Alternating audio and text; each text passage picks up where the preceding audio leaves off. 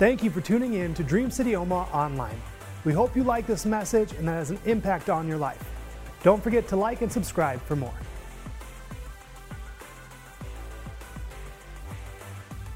How's everybody doing today? Good. It's good to see you. Good to be with you. Those of you joining us online, thank you for being with us. If this is your first time at Dream City, just to introduce myself, my name is Pastor John. Me and my wife Angel have the honor of serving here as lead pastors. And uh, and like like it's been said numerous times today, we want to help you discover Christ, recover your identity, and uncover your purpose. Okay, but why? Because Jesus said in John chapter 10 that the thief comes to steal, kill, and destroy, but that his purpose was to give us life and life more abundantly. And we believe that that is what unlocks that abundant life. And so we believe we exist to help all people from all places walk in the freedom and fullness found in abundant life in Christ. And so, whatever that next step for you is on your spiritual journey, we just want to help you take that step. And so, if it's serving, if it's volunteering, if it's being a part of the ministry here, anything that we can do to help you, there's a, a connect card on the seat in front of you. Would encourage you just take that check whatever that next step for you is maybe it's baptism i don't know just just take it and then after service you can drop that in the buckets on your way out and one of our team members will get in contact with you and, and let you know how to take that step uh, if you haven't downloaded the dream city omaha app what are you waiting for Everything is on there, everything that you need to stay connected, to get connected. At the, the bottom, there's an events tab. On the events tab, that will give you uh, access to everything that's coming up uh, in the, the short term here and, and want to really highlight the discipleship classes that are starting this week, this Wednesday. Our next Wednesday, excuse me, this Wednesday is the night of worship. So next Wednesday, March 9th, thank you, Angel. Uh, you can tell who really runs the church around here.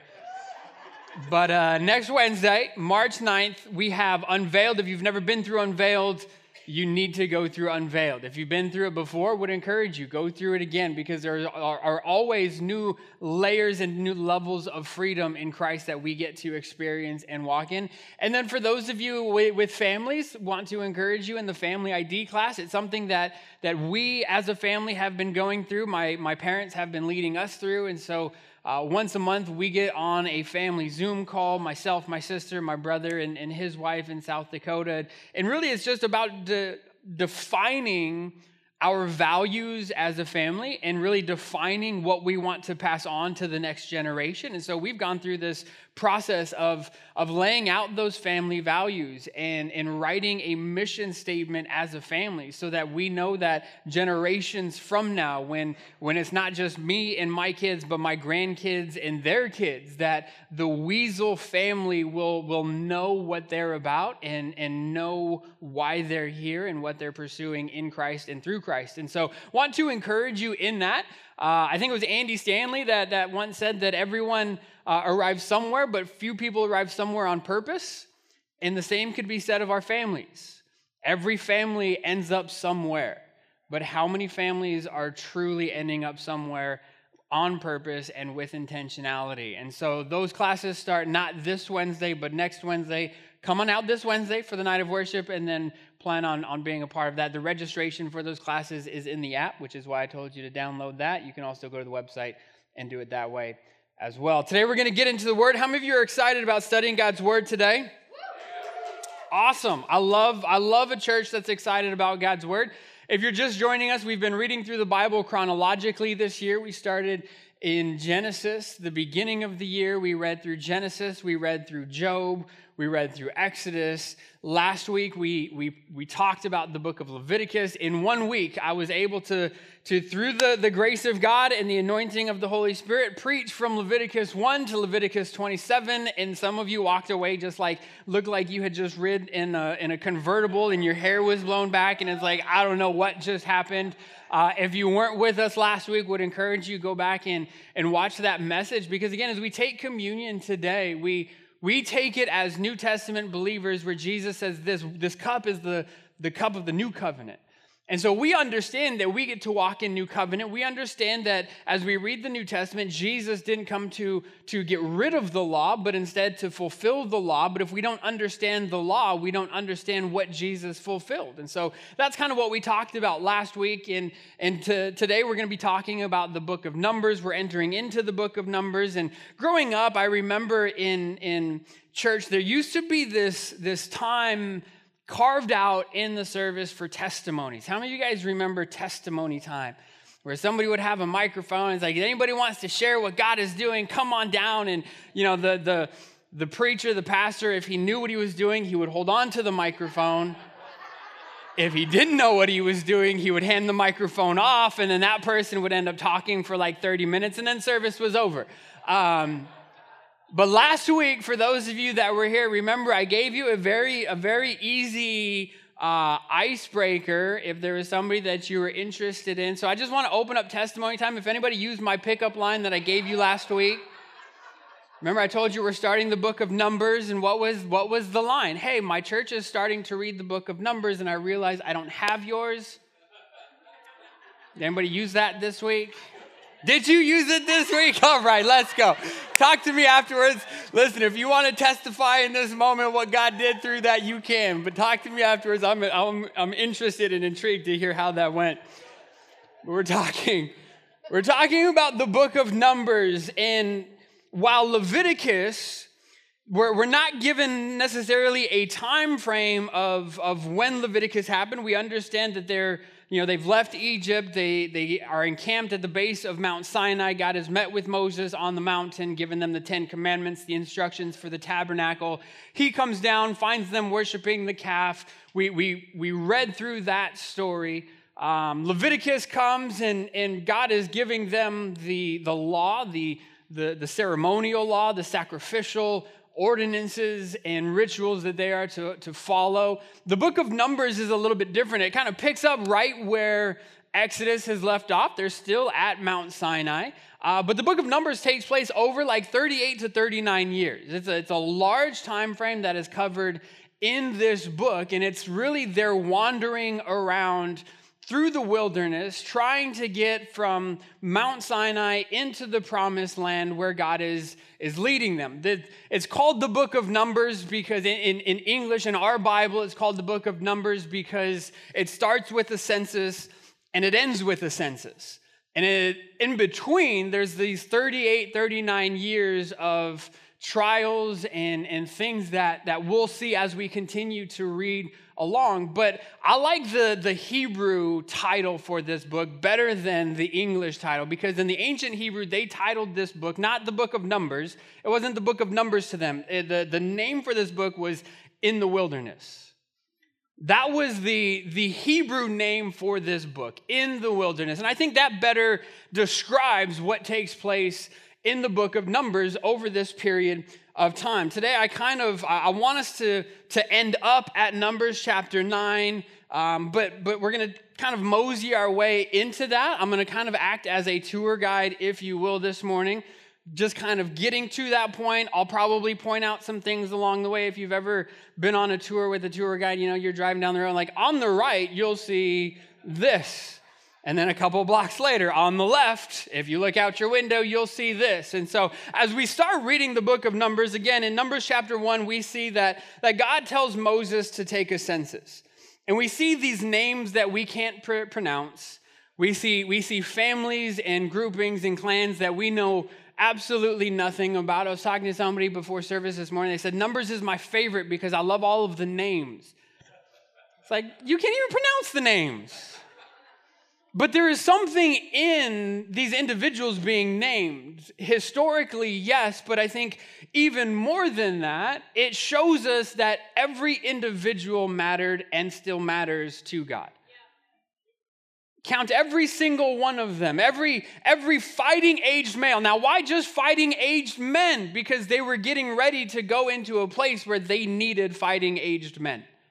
They needed warriors, they needed soldiers. God knew there is something that you will face moving forward that you need to be ready for. And so we see the census and we see that that everyone mattered to God, but but also in the, the Bible reading plan over the last week on the on the app, Corey Jordan had made uh, a comment, and for her, the, the revelation that she got from, from reading Numbers chapter one was going back to even the book of Genesis and the promise that God made Abraham. Because God, God told Abraham, I'm going to make you a great nation. He, he took him outside of his tent at night and he says, Look up at the stars. Can you count the stars? No, I can't count the stars. And he says, So shall your descendants be.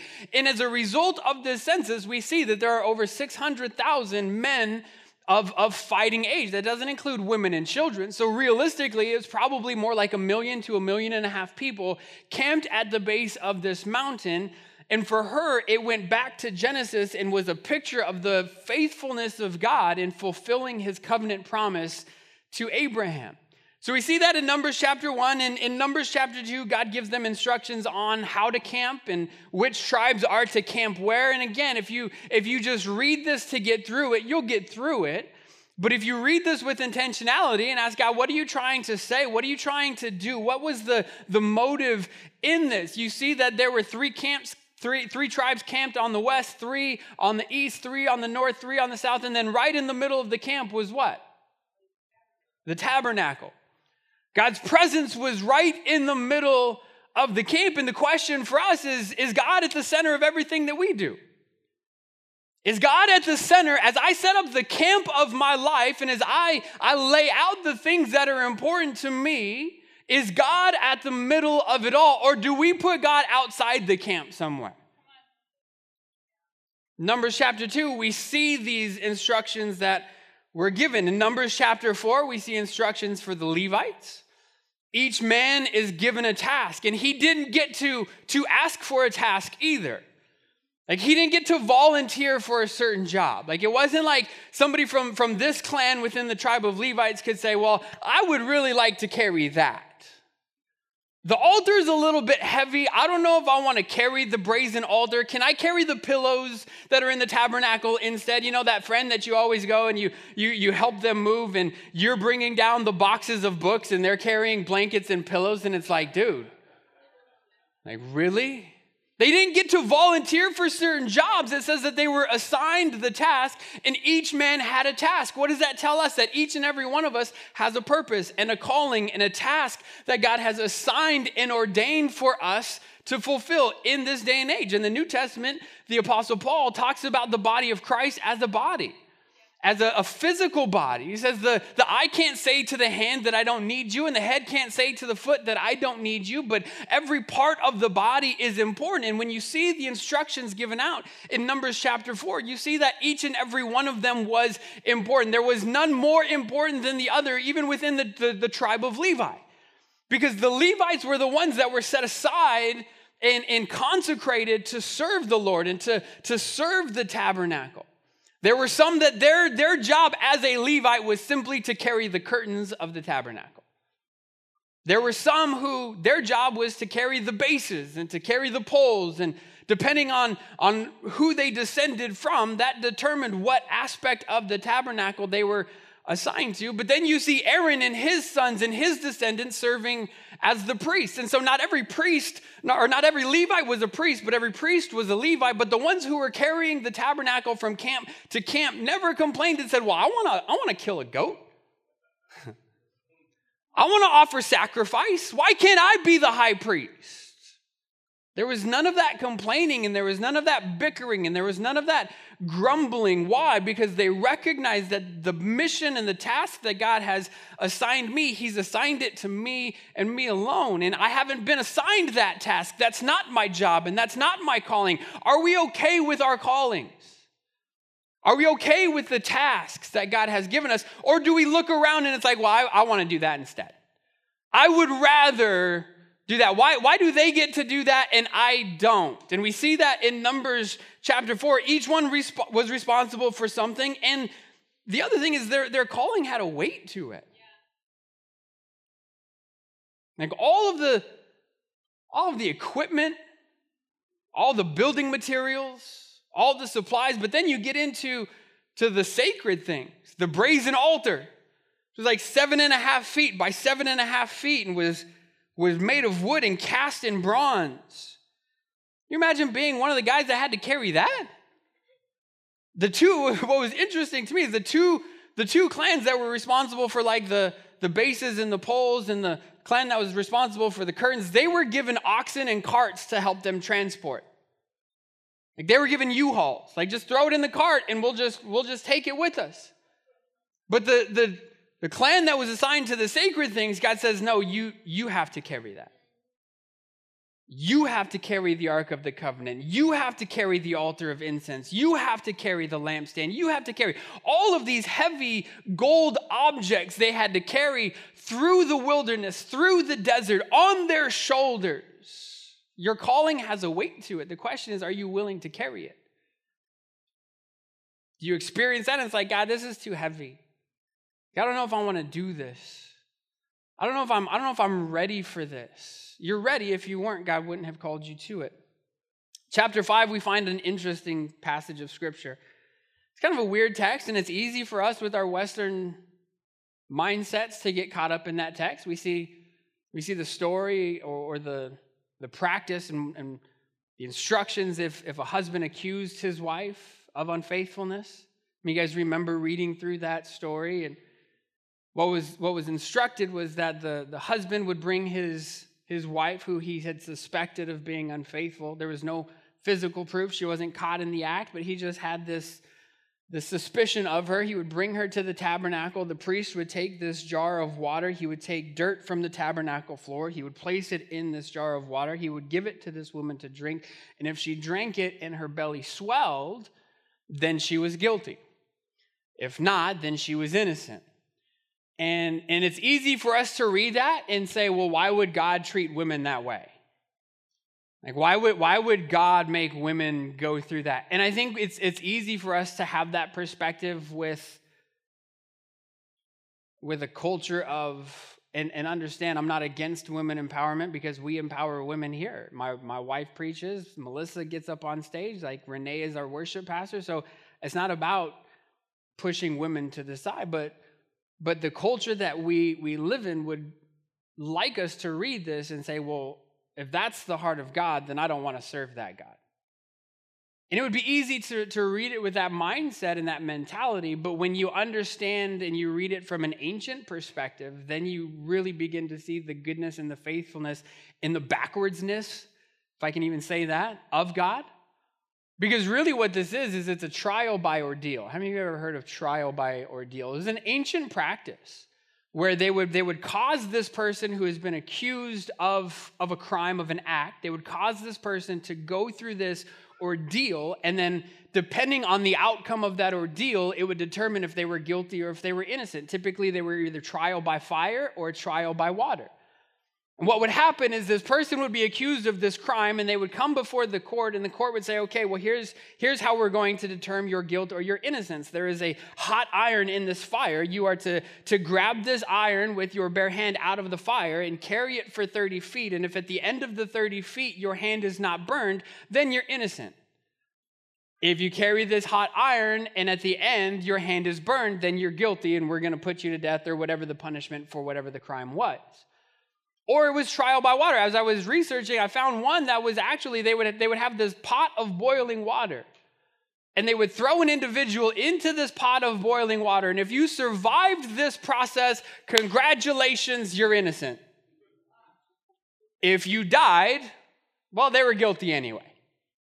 Now, how you know when, when you drop a, a human, a human being into a pot of boiling water, they're gonna die. And the idea behind trial by ordeal was whatever God you worshiped, if you were innocent, whatever God you worship would act on your behalf miraculously to see you through this trial, then it would be revealed by God that you were innocent. And yet, when we read Numbers chapter 5 with an ancient understanding and an ancient perspective, how they would have understood it in, re- in relation to what the other cultures around them were doing, God is saying, yes, trial by ordeal, but here's the difference. In every other culture, in every other nation, their trial by ordeal is guilty until proven innocent. While, yes, I want to bring sin out and I want to highlight sin and I want to remove sin from the camp, God's heart is also to protect the innocents. And so he says, You're not guilty until I act on your behalf to prove you innocent, but you're innocent until I act on behalf of revealing your sin. Because if the woman drank the water, how do you know if you if you take a glass of water and you throw a little dirt in it and you drink it, it might taste bad, but it's not to do anything harmful to your body. Like that in and of itself is not biologically harmful to us. Unless God acts and causes this, this response within your body. And so, so it was innocent until proven guilty rather than guilty until proven innocent. So for them, hearing that, it's like, wait, but that's backwards. Like, no, there needs to be this miraculous thing to prove innocence. And God says, no, I've already proven them innocent until I prove otherwise. And so we see it with a, a different context in a different lens. It's an interesting, and I, I wanted to, to make sure that I covered that because there were a lot of questions on that particular passage of Scripture. Um, but today I want us to, to get to Numbers chapter 9. And Numbers chapter 9, beginning in verse 15, is where we're going to read. It'll be on the, the screens for you. You can follow along. Or if you have your Bibles, let me hear those pages turn. Two Bibles. Awesome. Numbers chapter 9. beginning in verse 15, here's what the Bible says On the day the tabernacle was set up, the cloud covered it. But from evening until morning, the cloud over the tabernacle looked like a pillar of fire. This was the regular pattern. At night, the cloud that covered the tabernacle had the appearance of fire. Whenever the cloud lifted from above the tent, the Israelites set out. Whenever the cloud settled, the Israelites encamped. At the Lord's command, the Israelites set out, and at his command, they encamped. As long as the cloud stayed over the tabernacle, they remained in camp. When the cloud remained over the tabernacle a long time, the Israelites obeyed the Lord's order and did not set out. Sometimes the Lord, or sometimes the cloud was over the tabernacle only a few days, and at the Lord's command they would encamp, and then at his command they would set out. Sometimes the cloud stayed only from evening till morning, and when it lifted in the morning, they set out. Whether by day or by night, whenever the cloud lifted, they set out. Whether cloud stayed over the tabernacle for two days or a month or a year, it's really wanting to hammer down this point. The Israelites would remain in camp and not set out. But when it lifted, they would set out. At the Lord's command, they encamped, and at the Lord's command, they set out. They obeyed the Lord's order in accordance with his command through Moses. Now, what happened when the, cloud moved? They moved. What happened when the cloud stopped? What if it was only a day? What if it was a week? What if it was a month? What if it was a year? And then, as soon as the cloud moved, what did they do? Okay, good. Now we understand the context and what's being said in the scripture. Lord, we thank you for your word. God, I pray today that you would, you would illuminate your word to us. God, we open our hearts to your word today. Would you do what only you can do through the power of your word? God, give us ears to hear and eyes to see. Challenge us, strengthen us, encourage us, we pray in your name. Everybody said, Amen. Amen. amen. In Numbers chapter 9, we, we see this this passage that very clearly communicates and clear enough that we are all able to now regurgitate back what is being said communicates very clearly their, their movement from camp to camp. It was this process of waiting on God and following God. And when God moved, they moved. And when God stopped, they stopped. And in the New Testament, Paul writes, and, and he says, The things that happened to our ancestors in the wilderness happened for our benefit, is what he said. So it happened for our benefit. It happened so that we can learn from them. And so as we read through the Old Testament, as we read through this, this 40 year time period of, of the Israelites in the wilderness, we have to understand no, I may not be born an Israelite, but through the blood of Jesus, the New Testament teaches that I've been grafted into the family of Abraham. Father Abraham had many sons. I am one of them, and so are you. And so, ancestrally, maybe not by my blood, but ancestrally through the body of Christ, the things that they went through happened for our benefit and for us to learn from. So, the question is what do we learn from this? What do we learn through this, this process of moving and camping and stopping and staying and waiting and looking and seeing and following? And today, I want us to, to, to look at, I want to point out three things in the scripture. That if we're going to, to follow God, if we're going to be in relationship with God, if we want to pursue that abundant life, if we want to live lives with intentionality and we want to pursue His presence in our lives, then we have to look at the way they followed God and ask ourselves, Am I following God the same way? So we look at this, the, the first thing that we see if we're going to follow God is, is we have to see, because they had to see the cloud. If they didn't see the cloud, they would never know when to move, they would never know when to stop, they would never know when to go or where to go. They had to see the cloud. If you're going to follow God in your life, you have to see God. You have to be aware of God. Numbers chapter 2, again, it gives us the, the outline for how they set up the camp, and it says that the tent of meeting and the camp of the Levites will be where? In the middle of the camp. Now, I want you to think how big this cloud and how big this fire had to be. If there's 600,000 men or roughly a million to a million and a half people, do you know that that's more than the population of the Omaha metropolitan area? Omaha, Bellevue, Papillion, La Vista, Ralston, Elkhorn, even Council Bluffs, we'll include them too. The metro area included is roughly a million people. Could you imagine if all of Omaha said, We're gonna go camp in western Nebraska?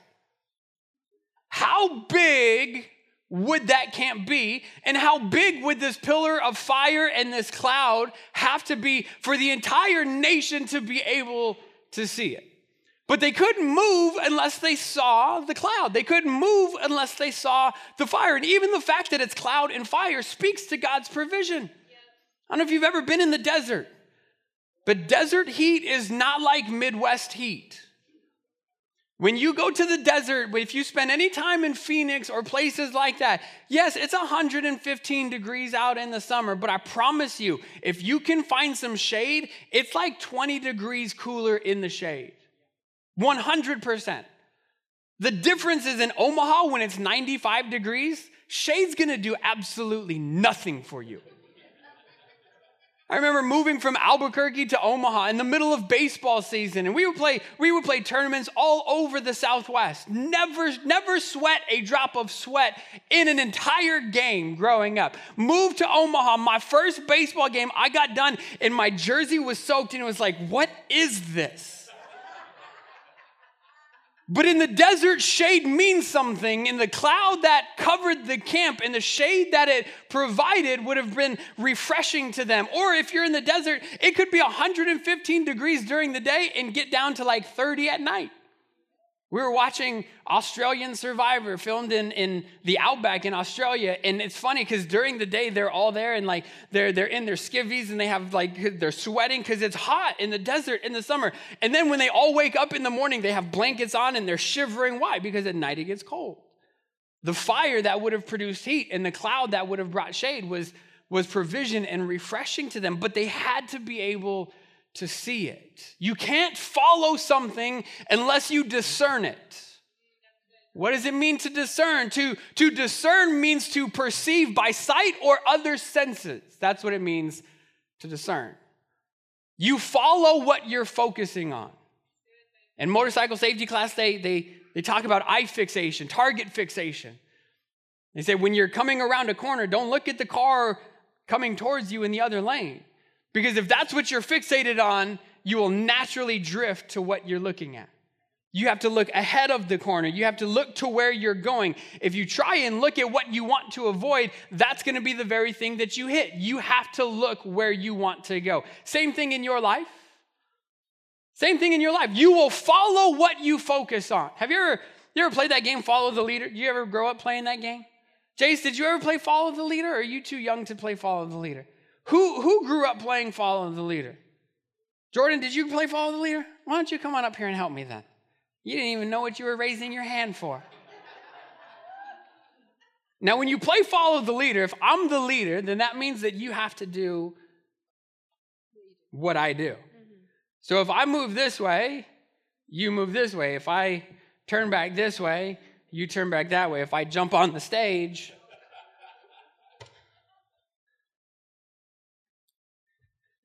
if I jump on the stage, That's what I did. if I move like this, mm, we'll, we'll let that one slide. But everywhere I go, you have to go. The problem in our lives is so often we spend our time looking at other things Have you ever felt dizzy in life? You ever feel like your life is just going in circles? You know, most people live their lives like this. Just walking in circles. Walking in circles of addiction. Come on. What's your heart rate at? Let's see it. Walking in circles of addiction, walking in circles of unforgiveness, walking in unhealthy patterns of behavior, going from relationship to, are you out of breath yet? Okay. Going from relationship to relationship and job to job. And we wonder why are we walking in circles? Because we're focusing on the wrong things. We focus on culture, we follow culture. We focus on our friends, we follow our friends. We focus on the, the, the news. And God help you if you've been following the news. We follow all of these other things. Now, now here's the thing. You were able to follow me because you could see what I was doing. Jules is going to need that back tonight.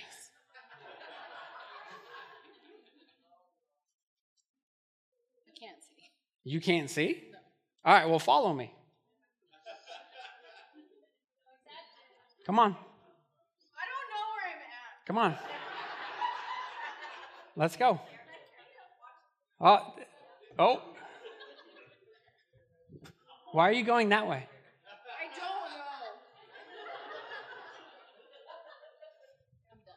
don't know. she sits down. That's perfect. Okay, now hold on, hold on, keep it on. You couldn't follow me because you couldn't see me, right? So when we lose sight, but remember to discern means to to to recognize or to perceive by sight or other senses. And so if she's close enough to me, she can reach out and she can she can touch me. And if she remains close enough, then she doesn't have to see me, but she can still follow me. Why? Because she's close enough to perceive me with sight or other senses. She could smell me. I don't know if I don't know if she wants to get that close. Or she could follow, like, oh, she could follow my voice. And if she heard me, she would be able to know where I'm at. Even though she can't see me, she can hear me. And because she can hear me, she can follow me. Even when one of her senses is disrupted, she now can rely on other senses. You can go sit down now. Thank you. You can keep that. Why do why do I show you that? Because it's such an accurate picture of how we live our lives. We have to see God. We have to sense God. We have to perceive God. Are you close enough to God to be able to follow even if you can't see? Can you discern his voice? Can you discern his presence? Can you discern his leading? Can you can you follow him in those small details of your life where it's like, God, I don't know what to do and he says, I'm over here. Just follow me. Can you discern him when he stops that you that you stop and you and you wait. They had to see. You have to see. Stop looking at everything else around you and fix your gaze upon Him. What does Hebrews tell us? It tells us that we all have a race to run. So let us throw off the sin that so easily trips us up and run with endurance the race set before us. Verse 2 How do we do that? By fixing our eyes on Jesus. The only way that you can run the race that God has designed you to run is by fixing your gaze upon Him. First thing that they did is they had to see the cloud. The second thing is they had to wait for the cloud. If you're going to follow Jesus, you have to wait for Him. Notice that they didn't get up and set out on their own, they didn't set out whenever they wanted to. It wasn't like, okay, well, we've used the resources in this area, it's time for us to move on. No, as long as the cloud stayed, they stayed. They, they waited on God. They lived their lives according to God's timing. And if I'm the one that has to break this to you, I apologize, but God's timing is not your timing. And the way that God operates is not according to your timetable. God's ways are not our ways, his thoughts are not our thoughts. And so when God comes and he speaks something to us, we expect it to happen tomorrow. Okay, God's leading us to the promised land. Sweet, we'll be there tomorrow. 40 years later, why are we still following this cloud? Why are we still camped at this mountain? Haven't we seen this rock before? We've been here for a year already. Remember what the text said whether it was a day, a week, or a year, they waited. And every morning they got up. Where's the cloud? Is the cloud still there? Okay, good. Washing the dishes, where's the cloud? Is the cloud still there? Okay, good. With their friends, where's the cloud? Okay, the cloud's still there. They they waited for God to move so that they can move. Do you wait for him that way or do you try and make things happen according to your own timetable? Bet you Abraham wished that God operated according to his timing. I bet you Joseph wished that God operated according to his timing. Bet you David wished that God operated according to his timing. Even in the New Testament, Second Peter, second book of Second Peter, Peter writes and he says, "Listen, God's not God's not delaying. He's not being slow as you understand slowness. Because the the New Testament church, they were like, okay, Jesus is coming back, and well, when's he coming back? You said he was going to come back and get us. You said he was going to come back and establish his kingdom. You said he was going to come back and do all of these things. Why is he taking his time? And Peter has to write them and say, Be patient. Slow down because God's timing is not our timing. Yesterday, my son had a, a wrestling tournament. So I was driving to the tournament and was driving down 190th Street, and there's a coming up on the, the railroad crossing, and you know how it is. Anytime you approach a railroad crossing, then the, the rails come down and the lights start to flash, and it's like, oh, really? The lights flash and the things come down, and I can see the train coming. And as the train's coming, I notice the train start to slow down. And then, right as it passes the road, the train stops. I'm talking like complete stop. Train stops. And I'm sitting there like, I have a wrestling tournament to get to. Don't you know, Mr. Conductor, that I have better things to do today than to sit and wait at this train crossing? And as I'm sitting there, the train has stopped. I notice, I look in my rearview mirror, and I notice every other car starts to do this. They turn around. They said, "We're not gonna, we're not gonna wait for this. This is, this is, this is ridiculous." And so they turned around and had to go all the way back up to 204th. I don't know where they were going, or what they were doing, or what they were missing, or what they were late for. I just knew that they didn't have the patience to sit there and wait. And I wish I could say the same about me. because you better believe, as soon as I saw them all leave, I was like, "Okay," and I turned around. And here's the thing: as soon as I turned around, I looked in my rearview mirror. You know what I saw? The train start to move. I was like, "Oh, you're killing me!" So I turned back around and I came back to, to wait. I was waiting for five minutes. Five minutes. In the course of a day, five minutes really isn't that long. If I was five minutes late, it wouldn't have been the end of the world. And I've learned that because my wife is five minutes late for everything and the world is still spinning. So I'd have been five minutes late, no big deal. But there's something in us that it's like, if it doesn't happen right now, I'm not waiting. And when God comes and He he plants vision in you and dreams in you and passions and desires in you, then it's natural for our flesh to rise up and say, I want it now. Like Veruca on Willy Wonka and the Chocolate Factory. I want it now, daddy. Like that's what she says. Like, because that's how we all are. We are impatient. We don't want to wait. I would rather have it take longer and more time as long as I'm moving. That's what those people said. I would rather go 10 minutes out of my way that way than waiting for five minutes here. How many times in our lives do we move backwards just so that we can move? Just so we feel movement in our lives, just so something is happening. It's not productive. I don't care if it's not productive, at least I'm not waiting. I don't care if it's not what I want to do. At least I'm not waiting. Rather than submitting ourselves to the process in humility and saying, God, you've given me this, but I'm not going to step outside of your timing. I'm not going to move until you move. I don't want to move ahead of your presence and your provision and your blessing in my life. So if you want me to stop, then I'll stop. If you want me to wait, then I'll wait. And I'm not going to try and force your hand or force the issue, but I know that when the moment is right, you will open the doors for me to walk through, and then I'll walk through them, but not until then. They waited. Psalm 27, David writes and he says, Wait patiently for the Lord. Be brave and courageous. Yes, wait patiently for the Lord. You need to know that God's timing is always perfect. He's never early, he's never late, but he is always on time. So they had to see the cloud, they had to wait for the cloud, and then finally they had to follow the cloud. That's the third thing if you're taking notes today. They had to follow the cloud. Again, verse 23 in Numbers chapter 9 tells us that at the Lord's command they camped, the Lord's command they set out. They obeyed the Lord's order in accordance with his command through Moses. Now, whatever you say, I'll do. Now, wherever you lead me, I'll go.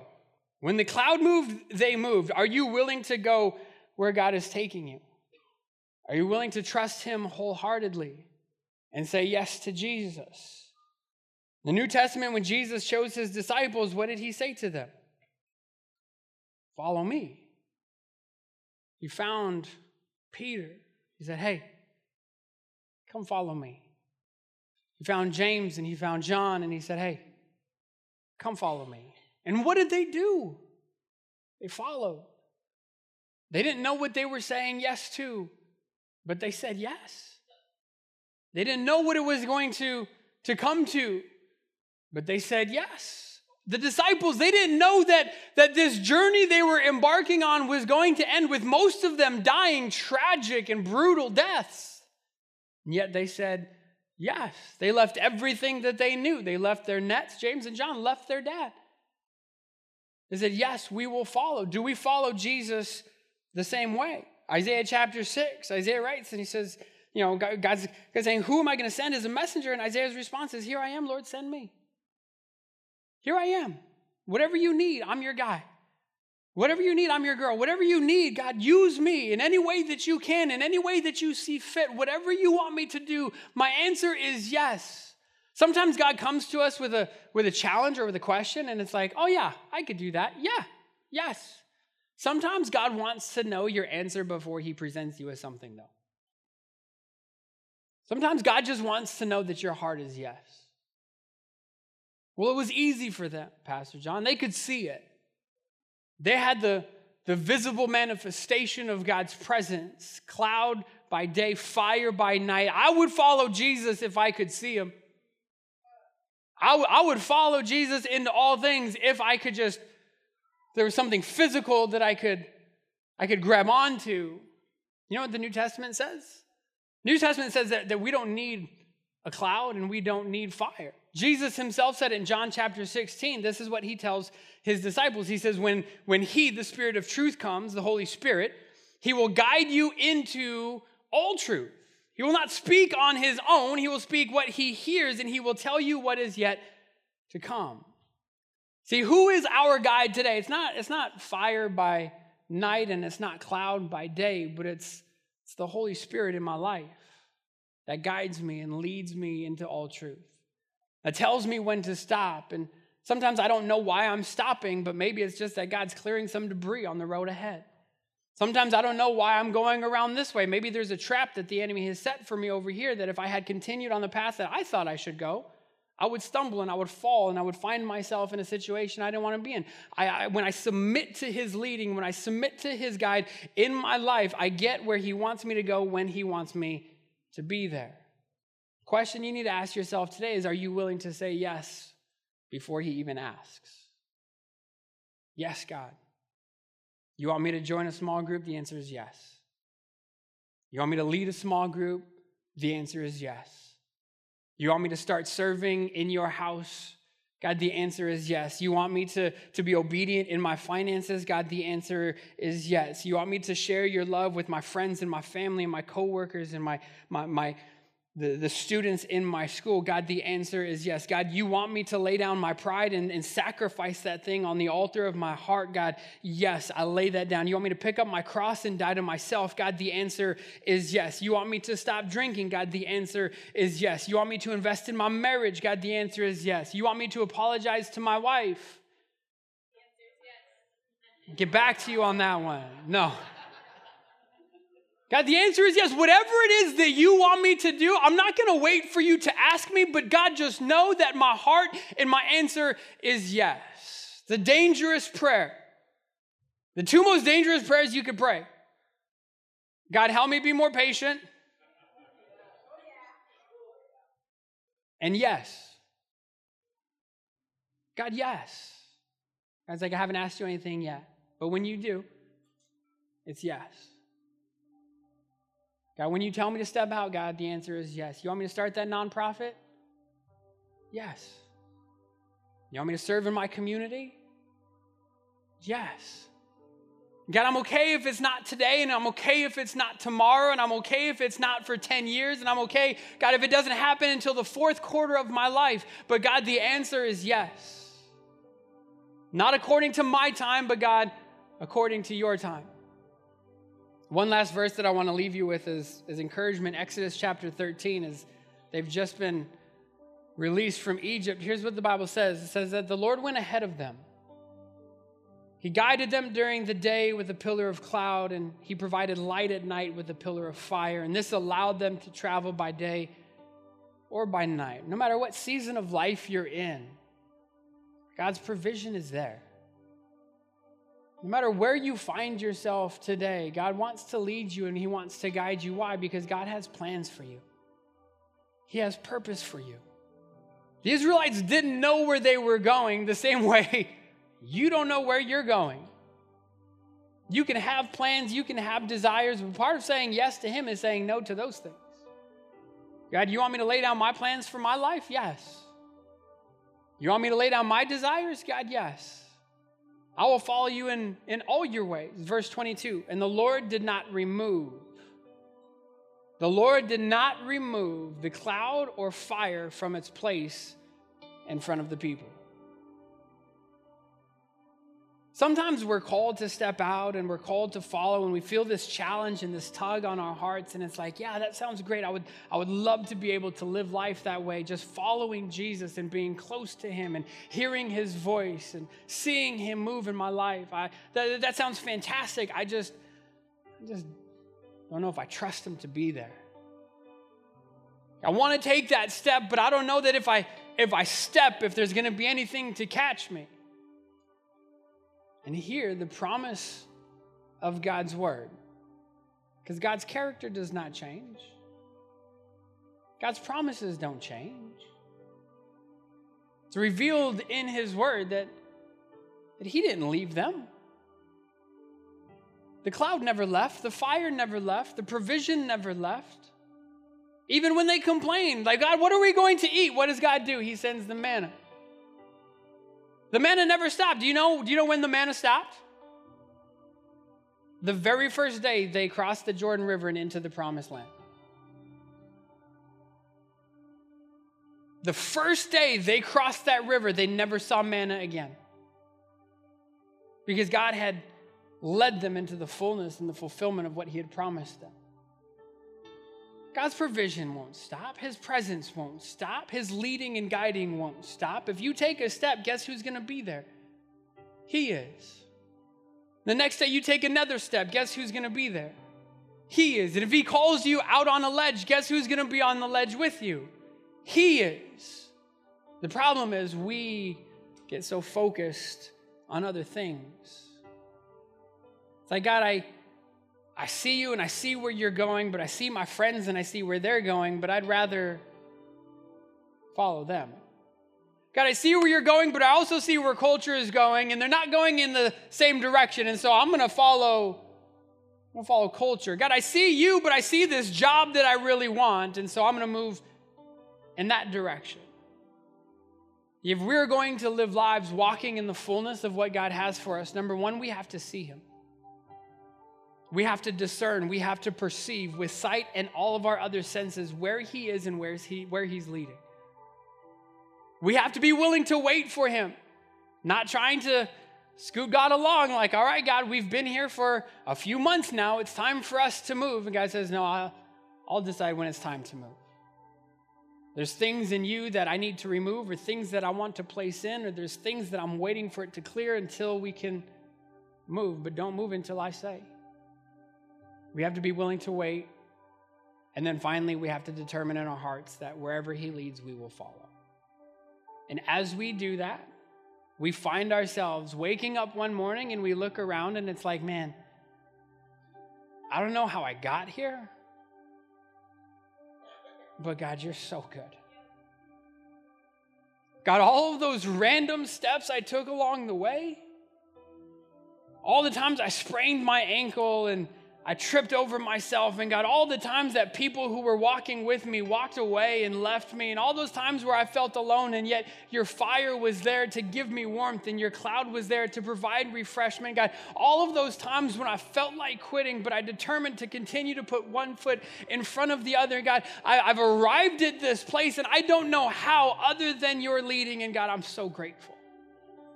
So thankful. Do you think I wanted to be doing this today? No. If I had my way, you know where I would be? Well, I'm 37. I don't know if I'd still be playing for the Red Sox, but that's what I would have done. 37 is kind of old. I don't know if I'd still be doing that, but that's what I would have that's what I would have pursued. I remember 13 years ago my dad having this conversation with me at a village inn in Bellevue. He said, "John, I feel like I feel like God's telling me to plant a church in Omaha." Understand that 13 years ago there was 12 people meeting in a garage in Treynor, Iowa. And that was his church. Like, yeah, that's a cute little small group. God wants me to start a church. You know what my response to him was? Whatever you need help with, I'll help. My response was yes. Now I look back 13 years later and it's like, God, how did we end up here? God, you're crazy. God, I wouldn't have I wouldn't have planned it out that way. God, I probably would have even waited to transition from Pastor Dobie to us until after the pandemic was over. God, couldn't you have let Moses lead just a little while longer? And yet you look back and God's timing is perfect. He's never early, He's never late. He's always right on time and He's always there. So today, my encouragement to you is to follow Him. Follow Him with all of your heart. Determine now in your heart that when He asks, your answer will be yes. Pursue Him every day. How do I see God? You see God right here in His Word. That's why we're reading through the Bible together, so we can draw closer to Him and so that we can follow Him. God, I want to see you. God, when you tell me to stop, I'll stop. But Lord, when you ask me to go, my answer is going to be yes. Lord, we thank you for your word today. We thank you that we can be encouraged by your word today. Lord, even going back to Numbers chapter 1 and the census and the names, and the fact that every individual matters to you. In Numbers chapter 4, every individual was assigned a task by you and from you and for your glory. We know that your character and your heart doesn't change, and that each and every one of us matter to you. There is purpose and destiny in each and every one of us. Yeah, we want it to be said of us at the end of our lives that we fulfilled your purpose for us in our generation, as it was said of David. God, today we determine to follow you. God, today we submit ourselves to the waiting. We humble ourselves and we trust in you that your plans are better than our plans and your timing is better than our timing. God, for those of us who are struggling with seeing you and hearing you and feeling you and, and discerning, perceiving you that we might follow you, Lord, I'm grateful that your word says that if we would draw near to you, that you would draw near to us. That if we would, would seek you with all of our hearts, that that's when we would find you. So, God, for those that have been pursuing you half heartedly, we've been pursuing you in our spare time, we've been pursuing you when it's convenient for us, we've been pursuing you when things go bad.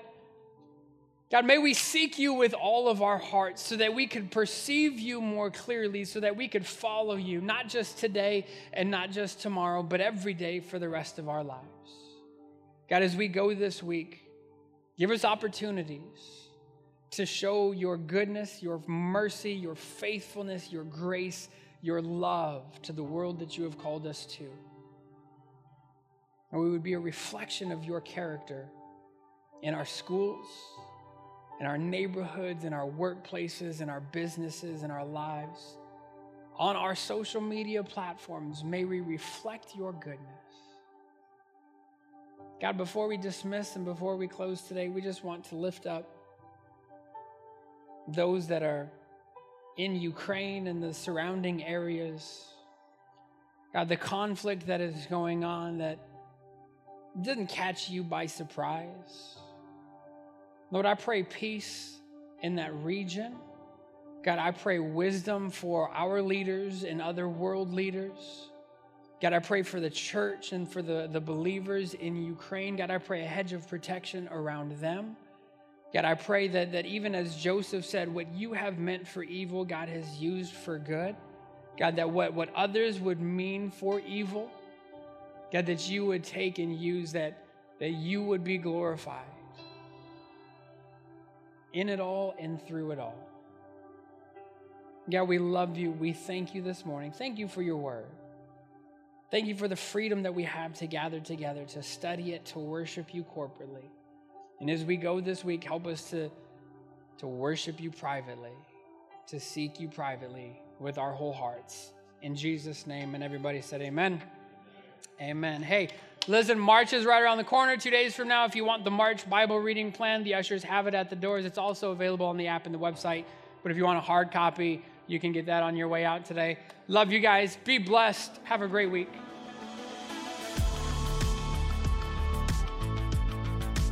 We're all about helping each other discover Christ, recover identity, and uncover purpose. We encourage you to explore our past sermon series and classes to help you find the abundant life in Christ. And don't forget to subscribe and hit the bell for all our latest videos.